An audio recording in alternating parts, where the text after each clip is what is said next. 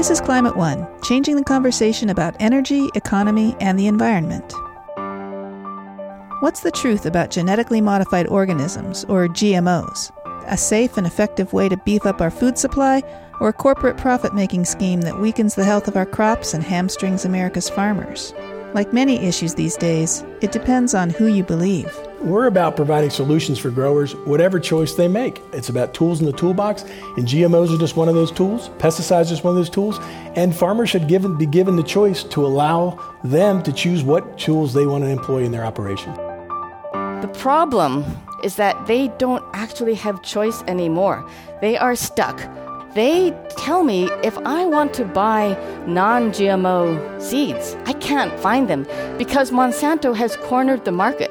Rounding up the facts on GMOs, up next on Climate One. Are GMOs the answer to our planet's food shortage? Welcome to Climate One, changing the conversation about America's energy, economy, and environment. Climate One conversations with oil companies and environmentalists, Republicans and Democrats, are recorded before a live audience and hosted by Greg Dalton. Critics of GMOs say that modified crops are dangerous to our health and that they're jeopardizing our farms by creating a destructive cycle of Roundup resistance. Supporters say that altering the DNA of corn and other crops is just another tool in the farmer's toolbox, an innovation that will help feed a world whose food production has been disrupted by climate change. Today on Climate One, Greg Dalton welcomes four guests. John Purcell is Vice President of Monsanto Vegetables and head of their global research and development. Marcia Ishii-Eitman is a senior scientist with the Pesticide Action Network. She's worked with farmers in Asia and Africa on ecological pest management and sustainable agriculture. Scott Hamilton Kennedy is director of Food Evolution, a documentary on GMOs narrated by Neil deGrasse Tyson. And Austin Wilson is Environmental Health Program Manager with the shareholder advocacy group As You Sow. He's the author of a new report called Roundup Revealed Glyphosate in Our Food System. Here's our discussion on rounding up the facts on GMOs. John Purcell, let's begin with you. Uh, in the f- film uh, Food Evolution, uh, Neil deGrasse Tyson notes that Monsanto is one of the most hated companies in the world. Why do people have such strong feelings uh, toward Monsanto? Well, I think uh, you maybe need to ask the people that, that are expressing those views. But I, I, think for me, I've been at Monsanto for, uh, for 28 years now.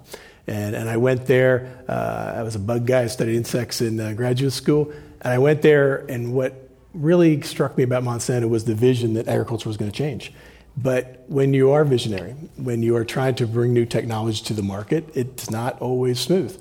And I think for me, though, that vision that agriculture was going to change and biology would be a huge driver of that, that's what got me and a lot of the biologists that came to Monsanto excited because we wanted to find new ways to help farmers and we wanted to do it in a sustainable fashion.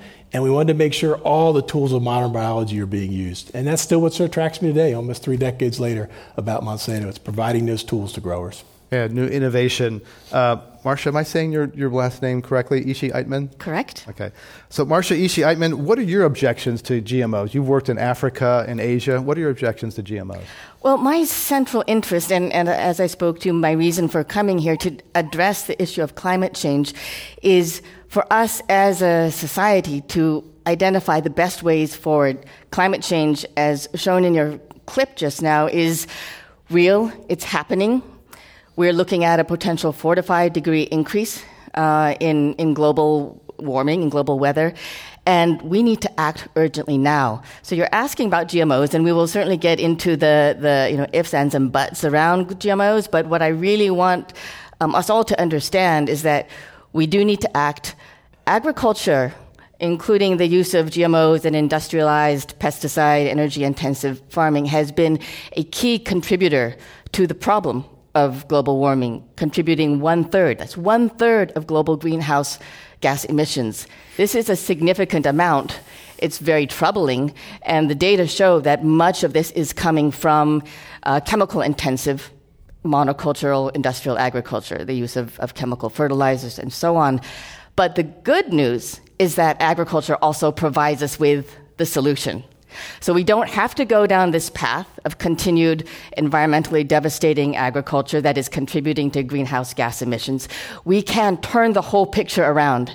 And this can be done through agroecological farming. And that is what is so exciting. And I think we all need to really get behind because by starting with healthy soil, um, capturing atmospheric carbon and putting it in the soil, carbon, uh, soil carbon sequestration, it's really very simple. Getting carbon in the soil, and you can do this through ecological farming by having a diversified farming system, perennial plants, agroforestry. It needs, it must be diversified. And then with a very diversified cropping system, you've got the soil capturing the carbon.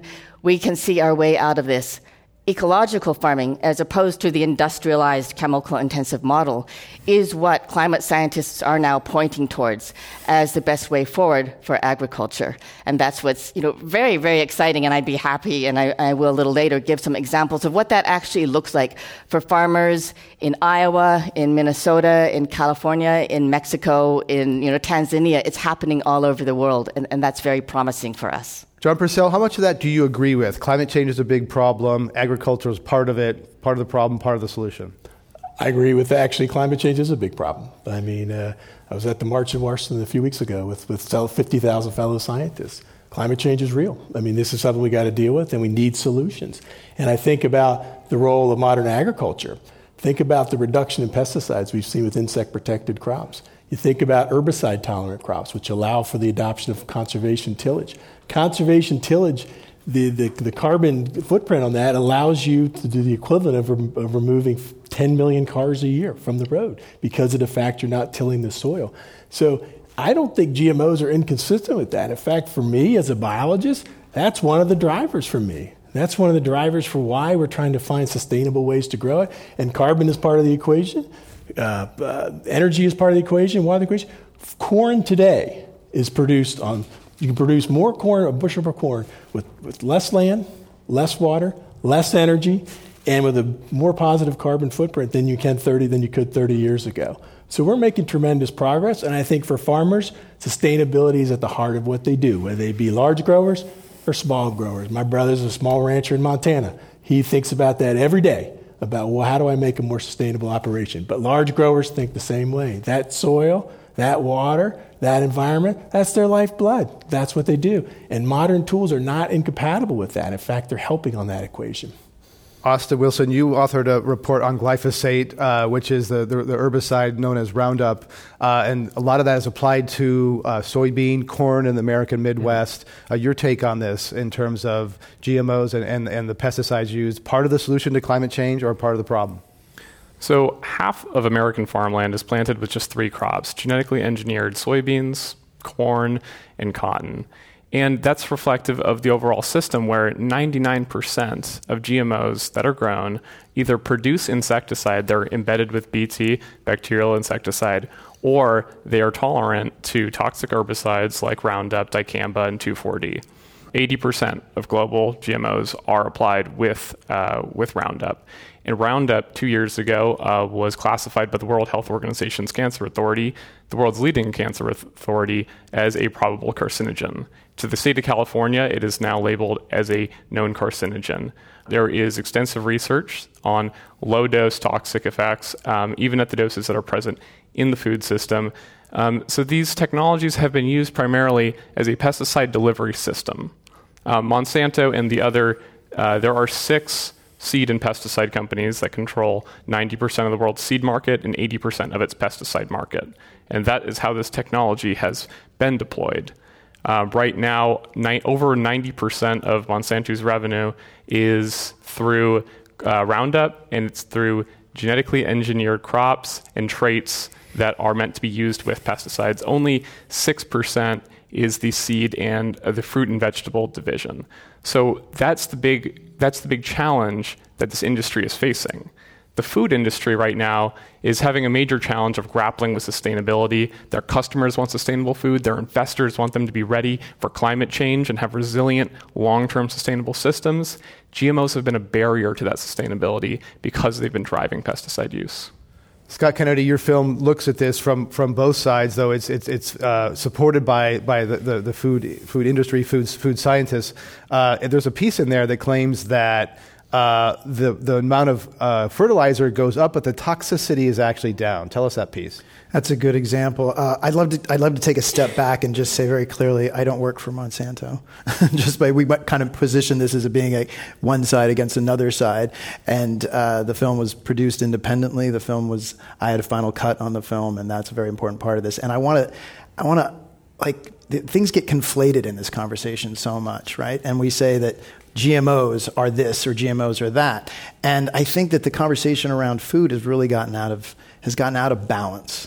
And a way that we can get some of that balance back is saying yes and and really looking at pieces individually, right? That's one of the reasons we wanted to make the film. So what is a GMO, right? GMO is a, is, is a process, not a product. You guys are talking about a very specific product, and you want to continue talking about that. We can talk about that, but let's not remove this piece of technology that can be used to, say, save the bananas in Africa and has nothing to do with Monsanto. So let's just separate those two things, and we can continue that as we go on, go along today. Um, so glyphosate, Roundup, did pounds of it increase as, the, as Roundup products came into market? Yes. So Chuck Benbrook had a study. That's on the front page. The thing that was left out, and that became memes and was communicated all over the world, the thing that was left out is two pages later, he also said that because of glyphosate's very low toxicity and low impact on the environment, he doesn't see any increase in environmental impact. So we leave that out of the conversation, bring that nuance into the conversation. So, Marcia Ishii Eitman, uh, we have one strain of thought here that glyphosate is a carcinogen. Another line of thought saying it's lower toxic, it has less toxic than other pesticides. Which is it? We can look to the world's premier um, health organization, the World Health Organization's its cancer research agency, that has determined that Roundup is that glyphosate is a probable carcinogen that's enough to know. I, I think that for, I'm a mother and a scientist, a biologist, and I think it's a false choice to say, well, maybe it's only cancer and it's not too toxic, or, you know, it, it won't give you dizziness, but it might give you cancer. Or as, as um, industry representatives often say, well, we, we, re- we brought in glyphosate so we could reduce other, other um, chemicals that cause birth defects and so on. That's an extremely offensive position to take to say, hey guys, you know, we're giving you cancer in, instead of um, brain damage or birth defects, especially when we know that we don't need to do it this way. I was traveling across Minnesota and Iowa last fall. I visited an Iowa farmer. He is he has been a conventional corn and soybean farmer. He is seeing, as many of his neighbors are, that this is not working. There are super weeds. There are over 60 million acres of farmland in the US that are resistant to, to glyphosate. And we now have monstrous weeds, like big as baseball bats. This has been reported in the news over the past years that farmers simply cannot deal with. Their farms are being overrun. This is not an accident. This has occurred after 10, 20 years of, of massive use of Roundup. We heard, we are hearing from Austin about the, the use of Roundup. It has increased, and this is USDA, US Department of Agriculture data, shows that the use of, of herbicides has skyrocketed over the past you know, 15, 20 years since we have had these Roundup resistant um, crops. So we have over 500 million pounds of herbicides that are being, that are being used. And just to explain, in case folks don't yet know what herbicide tolerant crops do, these are the crops designed by Monsanto, the Roundup Ready corn, cotton, and soybean. They've been engineered to tolerate large amounts of an herbicide.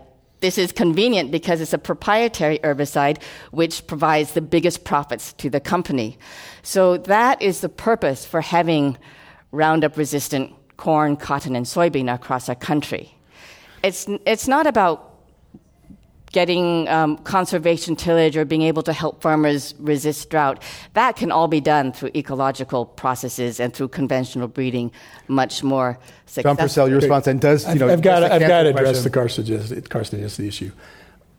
Glyphosate is not a carcinogen. It has been, been assessed, reassessed, affirmed, reaffirmed by regulatory bodies around the world. There is not a single regulatory body that has come to the conclusion that glyphosate is a carcinogen. flat out. IARC is an outlier. IARC does not do. IARC is the International Association. Association, part of WHO. Other units within WHO have come to the opposite conclusion. I encourage you to go look on the IARC website. Look what else is on that list. You know what else is listed with glyphosate as a class 2A? Hamburgers, steaks. Anybody a hot mate drinker? Class 2A, same as glyphosate, but only if you heat it and drink it. All right? Beer, wine, class 1. Anybody drive a diesel? Diesel exhaust. I mean, the list goes on and on. Working as a hairdresser, working in a barber shop, shift work.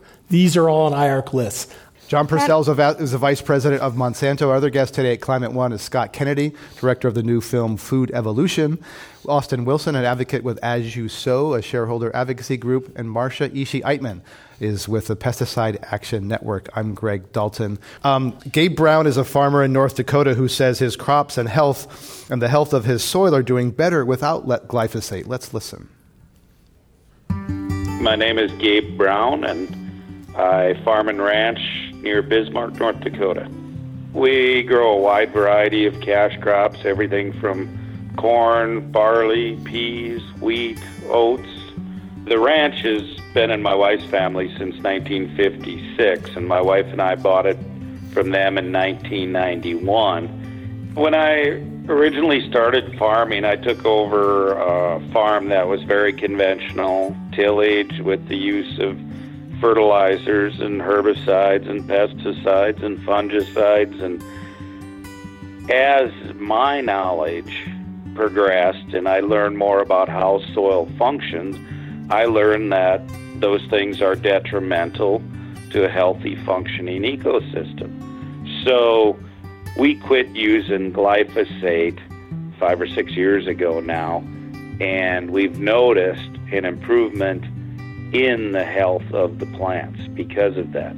I can understand why producers use it because it's very easy, but the long term health of their resource is being negatively affected by the use of glyphosate.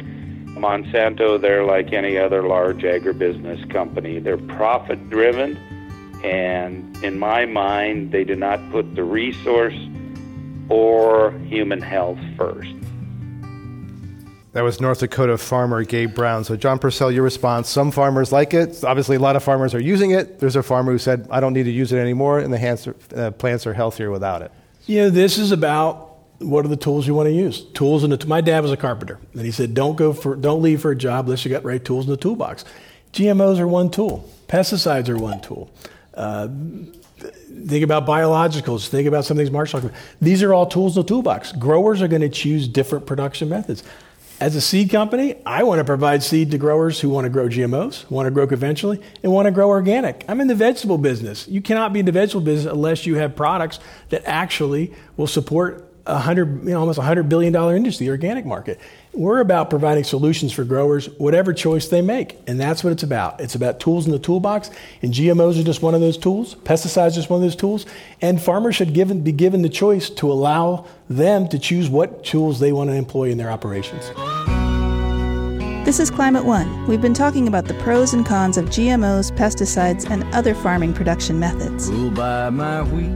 Our guests today are John Purcell of Monsanto, Marcia Ishii Eitman of the Pesticide Action Network, documentary filmmaker Scott Hamilton Kennedy, and Austin Wilson with the advocacy group As You Sow. Let's continue our discussion. Here's your host, Greg Dalton. Austin Wilson, your report talks about pre harvest spraying of, of, uh, of, glyphosate. Tell us about that and what the concern is. Right now, for the company's business strategy and the other pesticide companies, there really has only been one tool, and that tool has been herbicide use. Um, there are, one of the new ways in which Monsanto is encouraging farmers to use Roundup is to spray it on crops just before harvest so that when if the crop is drying somewhat unevenly, that it dries evenly and harvest can begin earlier. And this is something that is demonstrably uh, raising the glyphosate residues in food to very high levels. It's something that has questionable benefits, and with such a high potential risk, it's something that really uh, is more deserving of scrutiny and has been flying under the radar until very recently. Um, so that has been something that the company's been encouraging farmers to do on wheat, barley, uh, edible beans, and other crops. But there's two really quick things that I need to point out that have come up in this conversation so far. One is that the World Health Organization uh, doesn't reflect the conclusion that the EPA has come to about glyphosate. So let's talk about the EPA's pesticide office very quickly.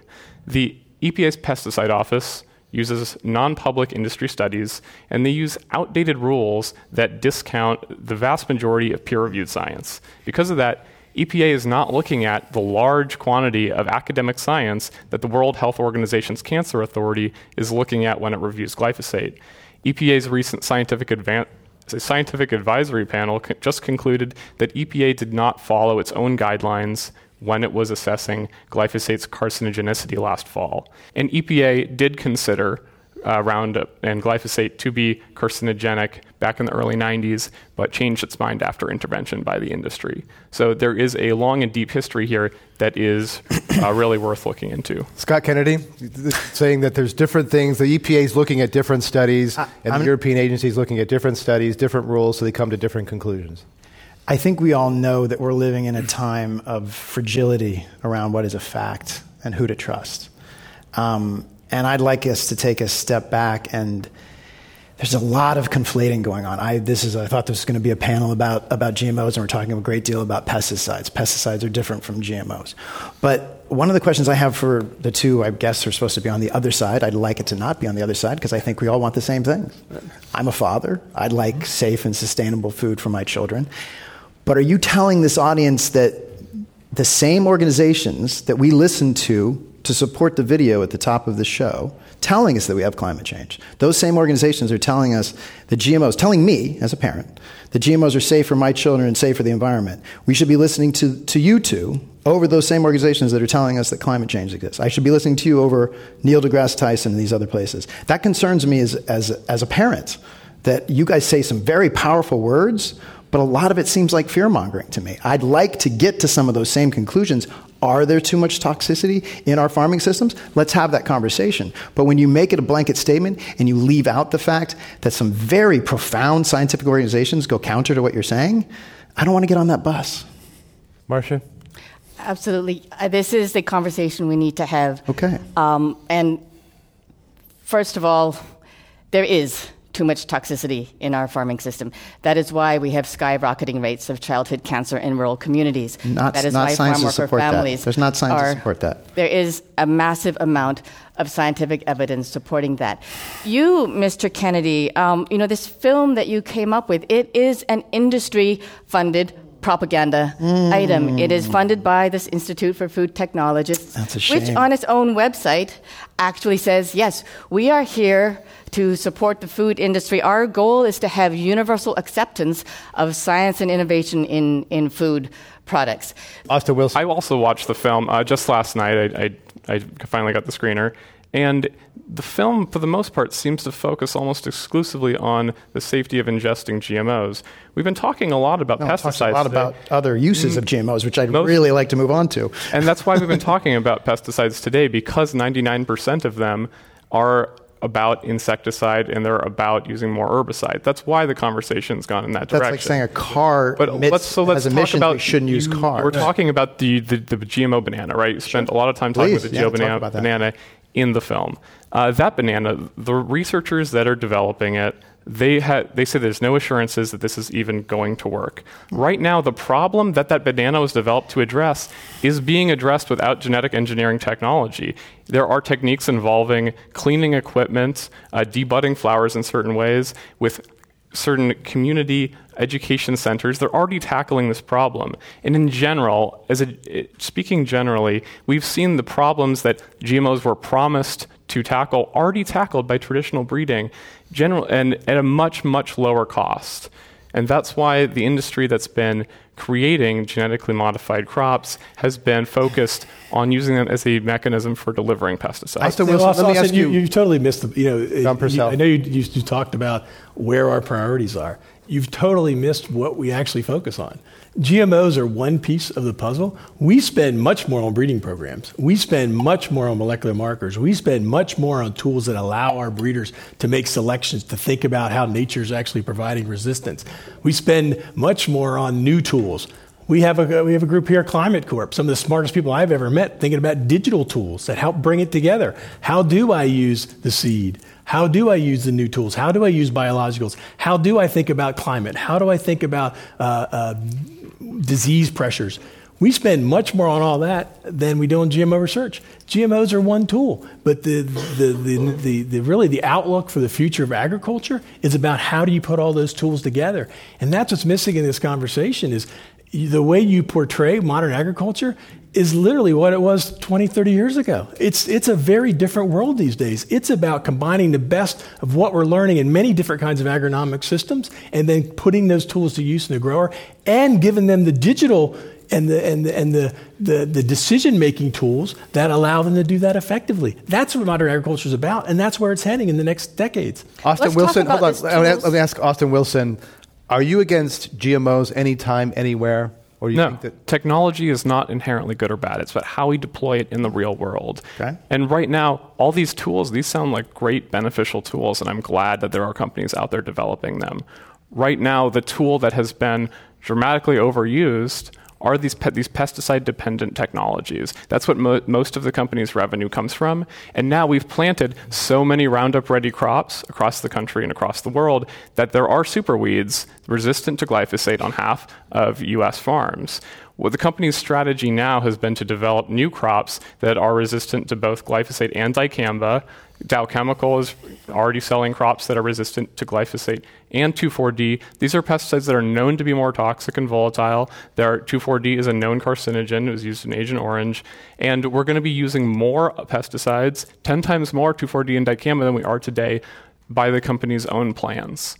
That's not sustainable agriculture. Sustainable agriculture is about agroecology, integrated pest management, and using pesticides as little as possible. and possibly using GMOs. Right. Let's talk about this tools Marcia, in the yeah. toolbox Yeah. point that, that you have shared with us. Absolutely. I'd love to talk So about and, it. and yeah, and you talked about farmers needing choice, and, Yeah. and, and I absolutely agree that farmers Good. should have choice. The problem with our agricultural system in the U.S. and this many farmers in the Midwest have told me this is that they don't actually have choice anymore. They are stuck, caught up in this in this massive system, this Roundup Ready, this glyphosate dependent system of corn and soybeans in the south of cotton. They tell me if I want to buy non GMO seeds, I can't find them because Monsanto has cornered the market. I go into my seed store and all I can find are Roundup resistant seeds. If I were to go out of my way and try to track down some non GMO corn and plant it, they tell me I'm at risk of drift from all my neighboring farmers who are spraying Roundup, drifting onto my conventional, normal, healthy corn, and that corn being destroyed by the Roundup. Now, this issue of pesticide drift has become even more severe. We were hearing from Austin that because of the resistance growing to Roundup, which I mentioned earlier, the chemical companies and the chemical and biotech companies are one and the same. They've, like Dow, has, has come up with corn, cotton, and soybean that is resistant to glyphosate, keep those sales going, and 2,4-D, which Dow um, produces. 2,4-D, you may remember that from the Vietnam War, from Agent Orange. 2,4-D is linked to birth defects, to neurological damage, to, to um, cancer as well. 2,4-D and dicamba, the other herbicide that is now being introduced into the whole GE herbicide um, promoting system, dicamba also is linked to cancer. These two herbicides are extremely volatile. And what that means is when they are sprayed throughout the season, warm weather, they volatilize, they, they turn into gas, they drift for miles and miles, and they are not only harmful to human health, but they are extremely toxic to all broadleaf plants, like basically all these other plants. So we are already seeing farmers conventional farmers, vegetable growers having their crops damaged by the products that the chemical companies are producing. We had a case in the south between a farmer and another one whose dicamba drifted that led to actual serious violent altercation resulting in death. This is what is happening. The fabric of the rural communities is being torn apart. Farmers do not actually have the choice that they want to have to be able to get out of this system that they've been locked into. Farmers tell let's, me. Let's hear from one of those farmers. You know, they look 360 degrees I around think- them It's is think brown cornfields. I They think- want to get out of this I- system. I- they feel they're caught between a I have rock and a hard farm- place. They say we've soiled our nest. We know our water is too polluted. We can't let our kids go swimming in the streams. Okay, Marcia, There are so- examples like Gabe Brown I've been who on are farmers' lights fields. I've been on farmers' fields in 36 countries, and I can tell you they have choice. Only 40. You th- put the statistics on seed. If you look at the volume of global seed, only 40 percent of that actually comes through commercial venues. And then, of course, look at the companies within that. That's a subset of that 40 percent. So there's lots of choice out there. Farmers make that choice. Whether they go GMO, whether they go organic, whether they go conventional, whether they go biotech. Farmers are making choices every day on seed. I'm Greg Dalton. We're talking with John Purcell from Monsanto, Marcia Ishii Eitman from the Pesticide Action Network, Austin Wilson, an advocate from As You Sow Advocacy Group, and Scott Kennedy, director of the new film Food Evolution. I'm going to go to our, our lightning round. We're going to ask a series of brief questions to our guests. I'm going to mention a noun, and they're going to tell us the first thing that comes to their mind, unfiltered. Uh, starting with Scott Kennedy, organic apples. Copper sulfate. John Purcell, organic strawberries. Go for it. It's a market. Uh, Austin Wilson, the food journalist Michael Pollan, who's in, in the film Food Evolution. Out of context. Marcia Ishii Eitman, uh, food good, that was good, that was expert good, that was good. Marion Nestle. An excellent, like many of us, um, person investigating, considering different sides of, of the story. Uh, Scott Kennedy, EPA Administrator Scott Pruitt. Don't know him. you heard of him? True though? or false, uh, John Purcell, eating hot dogs and other processed meat increases cancer risk, according to the World Health Organization, According to IARC. which is a part of the World Health Organization. It says Same increase. same. Uh, And I'm a hot dog spam guy, so I'm not the guy to ask, probably. So. Uh, Scott Kennedy, while making Food Evolution, you communicated with representatives of companies that sell GMO food and pesticides. Yes. Marcia Ishii Eitman, Bill Nye the Science Guy, changed his mind on GMOs and now supports them after spending time with Monsanto scientists. That's what the power of a strong PR firm will do. That's a yes. Uh, or the power of scientists. Yeah. uh, Austin Wilf- Wilson, glyphosate is not likely to get into groundwater because it binds tightly to soil. Uh, USGS scientists say that we know very little about glyphosate's long term impacts on the environment. The National Pesticide Information Center at Oregon State University and the US EPA says that it does bind to soil and unlikely to get into groundwater. Uh, Austin Wilson, you may have already addressed this. Uh, yes or no? You oppose GMO food anytime, anywhere, for any reason. Technology is not inherently good or bad, it's about how it's used. Marcia Ishii Eitman, true or false? Most people who oppose GMOs have not looked closely at the science around GMOs and glyphosate. That's why it's really important to provide really strong evidence based information. I think most people who oppose GMOs are concerned. They want answers to questions, and our scientific agencies That's have not way more than provided one- the, one the answer that people have a right to know. I think we all have a right to know what's in our food and how it is produced. Absolutely. Uh, true or false, Marcia Ishii Eitman, you would eat GMO corn on the cob. If I was at the ballpark and I decided to, you know, buy some, G- I, I would eat GMO corn on the cob. I would much Oh. prefer to go home and go to a farmer's market and buy organic. So you would- corn that's a yes. Uh, From you know, a farmer who is doing his best or her best to provide a healthy future for all of us and a, and a clean environment for Austin Wilson, uh, yes or no, you would eat GMO salmon. Sure, but I worry about its long term impacts through contamination. All right, that ends our lightning round. Let's give them a round for getting through that. Scott Kennedy, you think organics are oversold. Why? Oh, thank you for asking me that. Yeah, I. Uh, a Woody Allen joke comes to mind when I think about these conversations that we're having. When he's trying to talk up this girl and he lowers her to a Jewish liberal cliche of the Upper West Side, and trying to correct himself. He goes, Yes, I'm, I'm a bigot, but, but for the left. And in this conversation, it feels like sometimes people are talking about this that, you know, organic is a miracle and it's going to save my children and save the planet, and GMOs are poison. And it's sort of like, yeah, I'm a hypocrite, but for the left. And it's a shame because we want so many, so many of the same things, right?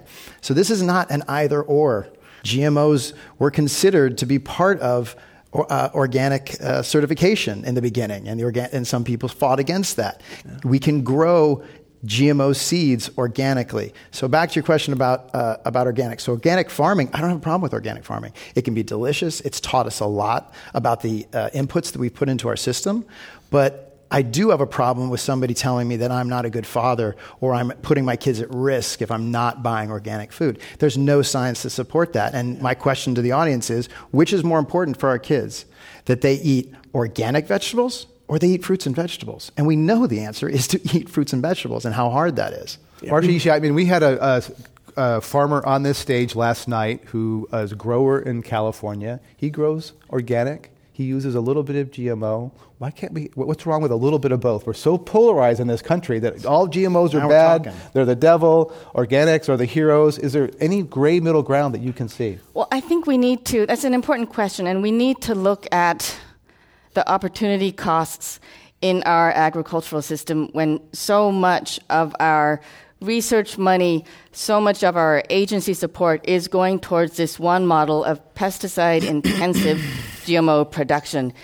We have a fraction of a percent that is going, you know, in our USDA um, research money that is going to ecological farming, which we have seen from Gabe Brown, which I have seen from traveling around the country and around the world, is the most robust, vigorous way that we can nourish the world, address climate change, enable farmers to have healthy, resilient food systems. So, John Purcell, so it's a would, matter of priority. Yeah. The, there's also a problem. You, let me ask John Purcell: yeah. Would Monsanto support more R and D, more funding for organics? We support organic growers. I've got a lot of organic customers, and I think the problem is we become so binary. This is right. This is wrong. This is good. My brother's ranch, small, local.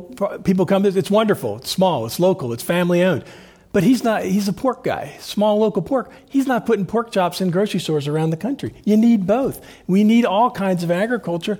We support organic growers. Some of our, our varieties, organic, it works great because we have more resistance built into the varieties. They don't have some of the tools. They use pesticides, organic pesticides, but they don't have all the tools conventional growers. So having that resistance in the seed is actually a good thing for organic growers. So absolutely we try to support the organic market. This is Climate One, changing the conversation about America's energy, economy, and environment. To hear all of our Climate One conversations, subscribe to our podcast at our website, climateone.org, where you'll also find photos, video clips, and more. And please leave a comment. We'd love to know what you think about our conversations on energy, food, water, technology, psychology, and more. Today, we're talking about genetically modified foods. Our guests are Marcia Ishii Eitman of the Pesticide Action Network documentary filmmaker Scott Hamilton Kennedy, Austin Wilson with the advocacy group As You Sow, and John Purcell, Vice President of Monsanto Vegetables. Your host is Greg Dalton. Let's hear some questions from our live audience. Hi, my name is Ellie Harness, and um, this panel is rounding up the facts on GMOs, right? So to me, facts are based on peer reviewed literature and scientific evidence. So, why not invite an independent scientist to participate in this panel? Because it's not exactly as if there's a shortage of reputable universities in this area or people to reach out to, because it just seems as though the way this panel is structured is falsely balanced. We have invited some other, not everyone you see up here. We did invite some people who uh, were unable to join us. That's a good question. And it gets to the question uh, I'll ask Marcia Ishii Eitman. Um, of who's independent, because uh, there, are, there are organic funded researchers and there's industry funded, there's big organic now. And uh, what's, is there such a thing as an independent researcher when money comes from either government or corporations or Bill and Melinda Gates Foundation, which supports GMOs? I think what we're really calling for is science that is dedicated to the public interest, not to corporate profits. So if a scientist is doing work that is going to ensure a healthy, ecologically resilient, you know, food, food and farming systems with clean air, clean water, you know, healthy soil, that is the kind of science that we need, that is dedicated to the public interest, to the well being of future generations. So I would like to thank that questioner for actually pointing out we may have fallen into this binary trap in constructing this, and we have two people on each side. Where is the middle? Where is that independent middle? Thank you for that point taken. Next question. Uh, my name is John White. I'm not a scientist or a farmer. Uh, I'm interested in the potential economic damage and consequences that GMOs bring farmers required to purchase seeds every year rather than propagate their own seeds. I don't know if this is linked to the massive suicides in India of small farmers. Um, I would like that question to be addressed. We'd like that. John Purcell? Well, actually, it's not. Actually, well. it's, it's not. I mean, rep, very reputable groups have looked at farmer suicides in India.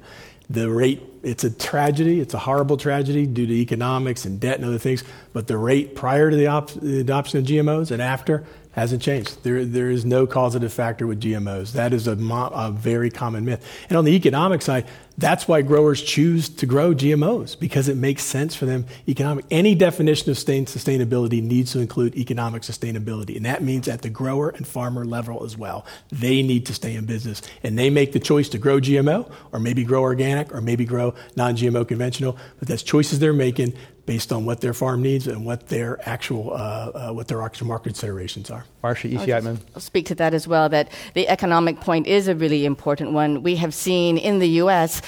A, an attrition of family farmers who are going out of business every year, and that is because they have bought into or been trapped in this monoculture of Monsanto's Roundup Ready corn and soybean, where the price of the seed has been skyrocketing and the price of the seed has been skyrocketing because Monsanto is adding in all these genetically engineered traits. And for every trait, there's another licensing fee. So now they have multi stacked traits that have many, tra- um, many of these genetically engineered patented traits. And so the price of the corn seed has been going up and up. You know, it's like over $100 a bag for corn. It's through the roof. And farmers are not able to recoup the costs of these expensive seeds and the pesticides that go with them. Monsanto's plan, and this is their business plan, which I need to emphasize is different than a sustainable livelihood plan for farmers. Their plan is that by 2050, they're going to be bringing out seeds with you know, over a dozen traits. They're all packed in there. Farmers do not get to choose which trait they want. They go to the store. They used to go to the store and there are 200 different seed companies and they could choose. This one works well in my area of Iowa. This one works well elsewhere. I've got lowland. It's wet. now all they have are the Monsanto products that are packed with traits, and they have to pay these expensive, expensive licensing fees. So that is a big part of why farmers are going, family farmers are going out of business in the Midwest. Let, us go to our next audience question. Yes, welcome. Hi. Uh, I learned about glyphosate um, a while ago when I went to this food as medicine course, and it was uh, held by the Center for Mind Body Medicine, and it had peer reviewed, cutting edge uh, uh, research done on the effect of glyphosate on your system in the short term. We've talked about maybe being, it being a carcinogen in the long term. But in the short term, there's also a pretty important effect that it seems to have on humans in that it acts like an antibiotic and messes with your microbiome. The microbiome is where a lot of neurotransmitters like serotonin, dopamine, everyday well being is affected by the chemical. John Purcell. And again, this is what regulators do. They look at the risk profile of a molecule and say, does it produce undue risk to the population, to the environment, et cetera? And when they assess it, the safety record of glyphosate is clear 40 years of use and been confirmed and reaffirmed over and over again by regulatory bodies. And you're going to, you can cherry pick study here or there, whatever, but the, the science has to lead you, and that's what regulators do. Just John, John Purcell, we should also mention, hold on, John Purcell, we should also mention that there's 40 Californians who filed a suit, a class action suit, claiming uh, wrongful death and personal injury for getting non-Hodgkin's lymphoma. There's uh, supposedly 700 other claims in state and federal courts, but there, so that, that's in the courts. My, my, I had lost my dad to cancer. He had lymphoma, actually, and I, it's a terrible disease. Everyone knows has personal stories about cancer. I feel for the people, but glyphosate is not a carcinogen flat out. Let's go to our next question. Welcome. I'm Medha Chandra. My question is about superweeds and increasing herbicide resistance, not just in superweeds, also in crops. So, what's the solution for that? Just adding more and more and more of herbicides? But what is the solution that you guys are coming up with in the industrial ag system for that? John Purcell. But the industrial ag, I tell you what, what farmers do. I mean, farmers have always had challenges with weeds. Weed resistance has been an issue before and after GMO crops, right? And I think what they do is, yeah, you look for alternative modes of action that's what chemical that's what mixtures do. And that's the strategy that, that, people are using. But there's also other strategies around how you think about weed control in the general sense rotations and other things you do. But i think the uh, the key is for uh, uh, for any of them it, you take a, an integrated approach whether it be for insects or diseases etc but yeah alternative chemical modes of action are one of the modes or one of the strategies you take because you're not the chance of getting resistance to both are obviously much higher than resistance to single molecule. Austin wilson the big risk, one of the big risks facing the food industry right now in their pursuit of sustainability is, of course, that the Roundup Ready system is the dominant mode of agriculture across the U.S., and it is being replaced now with crops that are going to be used with dicamba and 2,4-D. So that that's a huge risk, and it's I think the biggest risk here at the, at the heart of the issue uh, that we've been talking about today. Um, another, and to look at the other side of that, Marcia's talked a lot about uh, pesticide-dependent agriculture in general, and there was a recent report from the United Nations food experts at the Food and Agriculture Organization, and they write that it's a myth that pesticides are necessary to feed the world. This has been written about by other Nobel Prize winning economists and agronomists and others for the last 40 years. And they also crit- criticize the pesticide industry for systematic denial of harms and unethical marketing tactics. So, as the system becomes more and more dependent on pesticides, as the Roundup Ready system uh, gets replaced by other herbicides, we have to keep asking those questions because right now sustainability is in demand. Investors want companies that are prepared for the long run, and these are the questions that we have to grapple with. Austin Wilson is with the advocacy group As You Sow. We're talking about GMOs and glyphosate at Climate One from the Commonwealth Club. I'm Greg Dalton. Let's go to our next question. Uh, yes, hi, I'm Mark Shapiro. I'm a journalist and actually writing a book on seeds. One of the fundamental challenges, um, according to the climate science, where the discussion begins, is really about the enormous amount of volatility in the conditions of, for growing food. Enormous volatility everywhere you look. So the, I guess the question is in the face of enormous shifts and pretty much reliably unpredictable uh, shifts in the weather, how does a company, for example, like uh, Monsanto, which is extremely sophisticated in, in coming up with very specific traits, I think it's clear, uh, deal with a situation that is so enormously volatile, where you might have a, a, drought for five years, and then suddenly you got a, like a very wet season, and then let's let's have him. Thanks, Mark. Uh, in fact, Monsanto bought the Climate Corporation, it's right here in San Francisco. That's that's what they do. I mean, they're some of the I can say some of the smartest people I've met in my life, and they're trying to figure out how do you manage all these different tools. How do you allow a grower to make the the t- dozens of decisions they make every day about fertilizer, about pesticides, about climatic conditions, how's that going to impact their yield? How do they manage their crop? That's the future of agriculture, and that's what the Climate Corp does, and it's really exciting stuff. John Purcell's vice president of Monsanto. Marcia Ishii-Eitman, let me ask you, we're both very concerned about climate change. Climate change is a sort of, uh, I believe, can't take anything off the table, nuclear power, whatever. Can mm. you see climate getting so disrupting the, the world food system that some GMOs, whether they're drought tolerant crops, whatever, are necessary to feed a hungry and hot world? GMOs are not going to feed a hungry or hot world. And I think it's telling that just now Mr. Purcell mentioned the question of whether or how to allow farmers to do these things. Farmers have incredible depths of knowledge from all around the world. Absolutely. There's indigenous and local knowledge, and that is where our greatest resource is. What we need, and the, the biggest scientific question is not how are we going to get a gene for drought resistance into a plant? Because drought tolerance is a very complex It, it is not regulated or is not controlled by a single gene. As, as the um, questioner just mentioned, we have changing conditions. What is, and what the data show, what the empirical evidence from all over the world shows, is that farmers who are practicing biodiversified, very ecological um, methods of agriculture have this resilience, this diversity in their system we have the example from when Hurricane Mitch wiped out, you know, went across Central America and was devastating to farmers in Guatemala, Honduras, and Nicaragua. The farmers that suffered the most were those who were in conventional systems, just planting corn, a, a single gene, a single single variety. Their corn was washed down. This, the hillsides lost a lot of soil, um, incredible damage, great economic loss.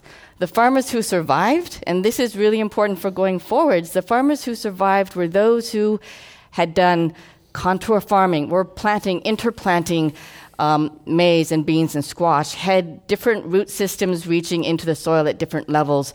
They lost some crops, but they had other crops that survived, and they were far better off, um, had way less uh, loss to erosion, were economically much more productive, such that after this devastating hurricane, many of the conventional farmers turned to the ecological farmers to say, how are you doing that? And that's exactly what we need going forward. So, uh, we have to wrap it up. Our apologies to people we didn't get to your questions. We've been talking in a lively debate about GMOs, Monsanto's Roundup, and the food you put on your kitchen table. Our guests have been Dr. John Purcell, Vice President of Global Research and Development Lead at Monsanto Vegetables, Scott Hamilton Kennedy, Director of the new documentary Food Evolution, which was funded uh, by food technologists, Dr. Marcia Ishii Eitman, a senior scientist at the Pesticide Action Network, and Austin Justin Wilson, Environmental Health Program Manager with the shareholder advocacy group As You Sow. He's author of a new report, Roundup Revealed Glyphosate in Our Food System.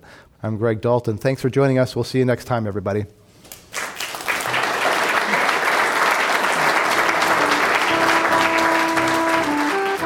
Climate One is a special project of the Commonwealth Club of California. Jane Ann Chen is the producer. Kelly Pennington directs our audience engagement. Carlos Manuel is our booker and associate producer. The audio engineer is William Bloom. Annie Chelsea and Devin Strolovich are the editors. I'm Greg Dalton, the executive producer and host. The Commonwealth Club CEO is Dr. Gloria Duffy. You can discover additional podcasts, videos, speaker information, and more at climateone.org. Join us next time for a conversation about America's energy, economy, and environment. Climate One is presented in association with KQED Public Radio.